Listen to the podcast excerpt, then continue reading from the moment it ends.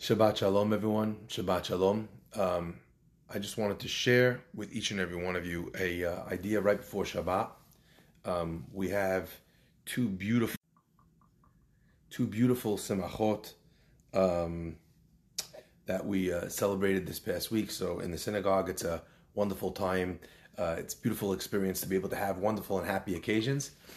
Um, so I just thought before Shabbat comes in, we'll share one idea uh, from the parasha, which hopefully will uh, kind of inspire and let you go into Shabbat in a beautiful way. And the idea is as follows: Our parasha begins with the idea "Lech lecha," go for yourself. Um, leave, leave your land, the place of your birth, bet avicha, the house of your father, el haaretz asher eka, to the land that I'm going to show you. And uh, Rashi says famously, Lech lecha, go for yourself, means leha for your enjoyment, letovatcha, for your benefit.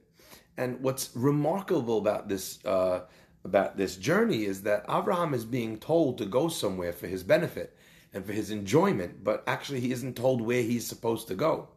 And I think that there's a communication here which is unbelievable for our generation, uh, especially, and that is that although a person can do many things lishem shamayim for the sake of heaven, you want to do the right thing because uh, you know you want to do it for God, so to speak. But at the same time, lech lecha, if Avraham is supposed to be the person who's going to bring into existence the nation of Israel, then it's really important. God's about to bless him and tell him, I'm going to make you into this great nation. Hashem says, but before I make you into this great nation, I want you to realize something if being Jewish is something you do for me, there's no way that Judaism will survive. If being Jewish and following the rules of the Torah and connecting with Hashem, if that's something that you're doing for you, for your benefit, for your enjoyment, then that's something that can grow, that can build a beautiful nation, unbelievable traditions, and so on and so forth. When kids think that they're doing something only for the sake of their parents, there's a shelf life for how long that remains relevant, how long that remains fresh, how long that remains exciting. Avram is being told by Hakadosh Baruch Hu right at the beginning of time, right at, before he even steps out the foot out the front door of his house. Lech lecha. I need you to see this journey as being a journey, uh, a mission that you're taking on uh, in a way which you are happy and you are proud to do. Now, I want to share. Is that the case in every instance when we're when we're doing the mitzvot of the Torah? Do we always feel when we go to a bet knesset, uh, we go pray, it's early in the morning, that we're doing it for ourselves? We feel duty bound. We feel like we want to do the right thing. And because we want to do the right thing, we're pushing ourselves to do or to make choices which don't always feel so easy and don't always feel so comfortable. But Hashem says that perhaps the first mitzvah, one could understand that the first commandment that God gave the Jewish people is, I want you to enjoy all of my commandments. I, I think that's crazy. That's wild. Imagine for a second you have a boss, and the boss takes all of the uh, the members of his company on a uh, business retreat. He tells everyone that everyone attendance is mandatory. You know, you must come, you can bring your spouses, whatever. We're going away, we're spending a weekend away as a company. And the importance here is to boost the morale of his employees. So this boss, he now has a little bit of a conundrum because on the one hand, if he doesn't mandate that they go, if they don't, don't force them to come, many of the uh, the uh, employees won't come. But if he does force them to come, but then once they're forced to come, they actually enjoy themselves. Then they come back refreshed, excited, happy to be employees of this company. So you see, there's a little bit of a tension between have to and really enjoy. God tells Abraham, go. He's commanding him to do so. But at the same time, he's saying, while you have to, I, I really hope you can do it with a smile on your face.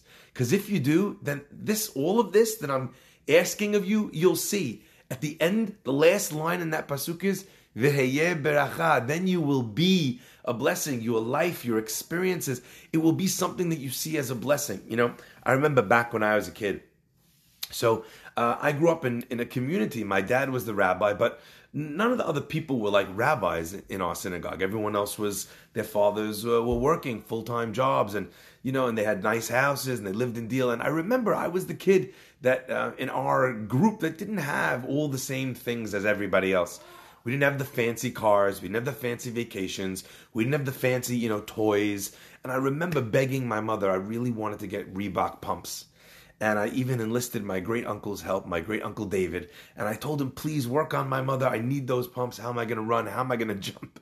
And I remember standing at the top of the stairs, looking down as my great uncle tried to convince my mom that these new sneakers that cost 125 or 150 dollars back in the day, that was a fortune. That they they was something that he wanted to buy me as a present. And I was crushed because standing up there looking through the bars of the you know of the little spindle bars of the stairway um, my mother said no. He doesn't need it. It's silly. It's a waste of money. And it crushed me. And I even remember thinking, why does she even care? It's not even her money. Who cares? But now I'm a parent myself. And I'm looking at my kids, and there's things that I have to say no to my kids about. And it's not about who buys it. It's about whether or not they're going to grow up thinking that they need to have the latest gadget and the latest fad and the latest whatever, or if they can kind of rise above the noise of consumerism, the noise telling them all the time, this is what you have to have, this is what you have to wear, this is what you have to be. You know? So here I am looking at that process of discipline, of you must. But at the same time, after a time, as I grew older, I now look back at those commandments and I see them with a smile on my face because it meant that I became the type of person that can slum it, that can't doesn't need to have things. I can want something and recognize that it's not a need. It's an extra thing. It's a it's nice to sit in first class. You don't need to. It's nice to have the fanciest restaurants. You don't need to. You know, so when you have it, you really enjoy it. But when you don't have it, you kind of still fine. I think in a in a great way, what Hakadosh Baruch Hu was preparing the Jewish people for with this first commandment. If you want to know then what the first commandment of the Jewish to the Jewish people was, the first commandment was, "Thou shalt enjoy the journey." Wow! Hashem knew what the Jewish people were going to be through, what they were going to go through. Hashem knew it.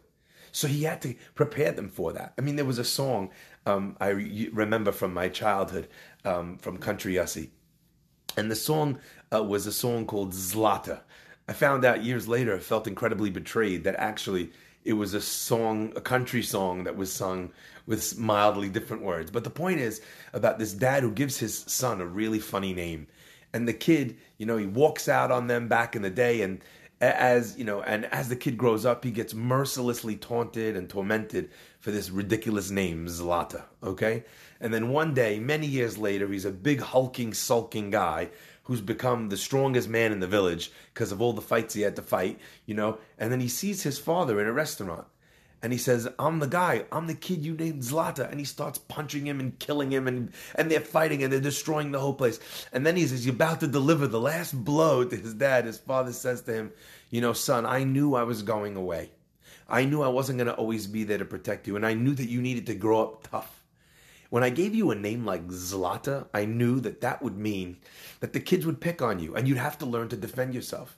And while that may really have been a tragedy and felt terrible when you were a little kid, when you became a teenager and an adult, when you became a dad or when you had a family, it would be the most beautiful gift that you became someone who was strong enough, battle hardened, ready to take on the world um, because they'd had that name.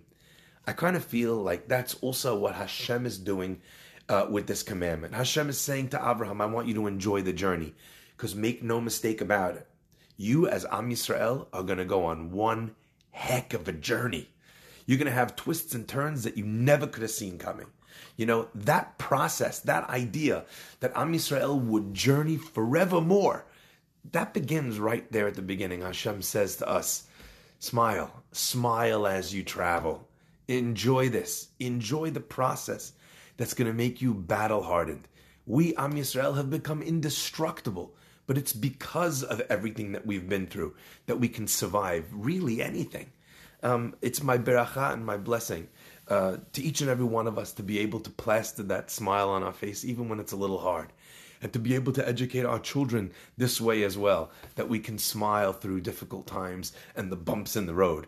Um, may Hashem bless us all to have a name like Zlata. Shabbat Shalom.